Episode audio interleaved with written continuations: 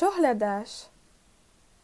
Evangelium podľa Lukáša Keď Jánovi poslovia odišli, začal Ježiš hovoriť zástupom o Jánovi. Čo ste vyšli na púšť vidieť? Trstinu zmietanú vetrom? Alebo čo ste vyšli vidieť? Človeka oblečeného do jemných šiat? Veď tí, čo sa skvostne obliekajú a žijú v rozkošiach, bývajú v kráľovských domoch. Teda čo ste vyšli vidieť? Proroka?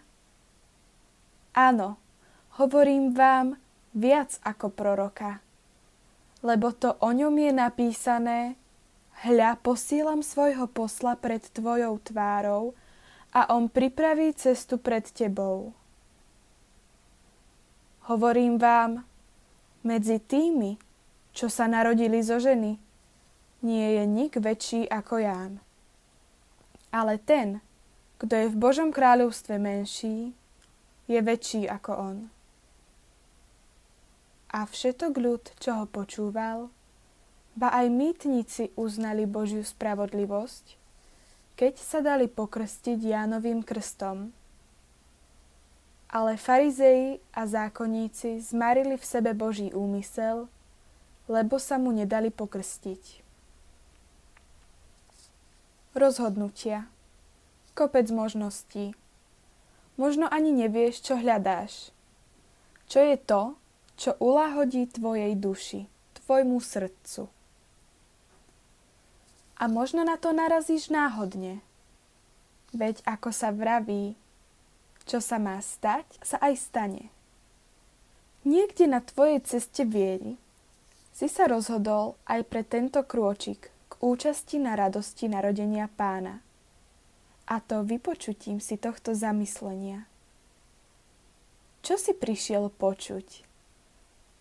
Čo hľadáš? Povzbudenie, hĺbku či splnenie si adventnej výzvy? Verím, že si vyšiel na púšť hľadať vodu. Tu s veľkým V.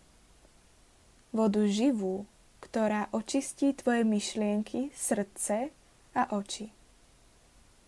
Aby si mohol hľadiť triezvo, potrebuješ vodu, ktorá ťa ovlaží, osvieži, očistí. Myslím, že to cítiš v hĺbke svojho srdca tiež. Pane, môj kráľ, a predsa služobník.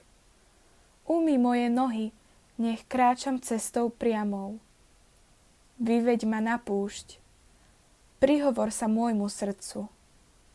Očisti ho a naplň tebou, živou vodou.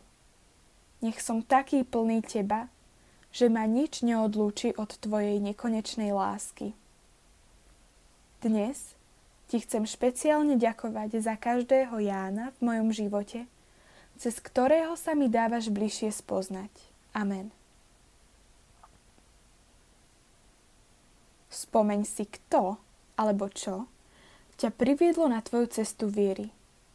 S vďakou za túto osobu, dielo, skúsenosť sa radostne pomodli tri zdravasy.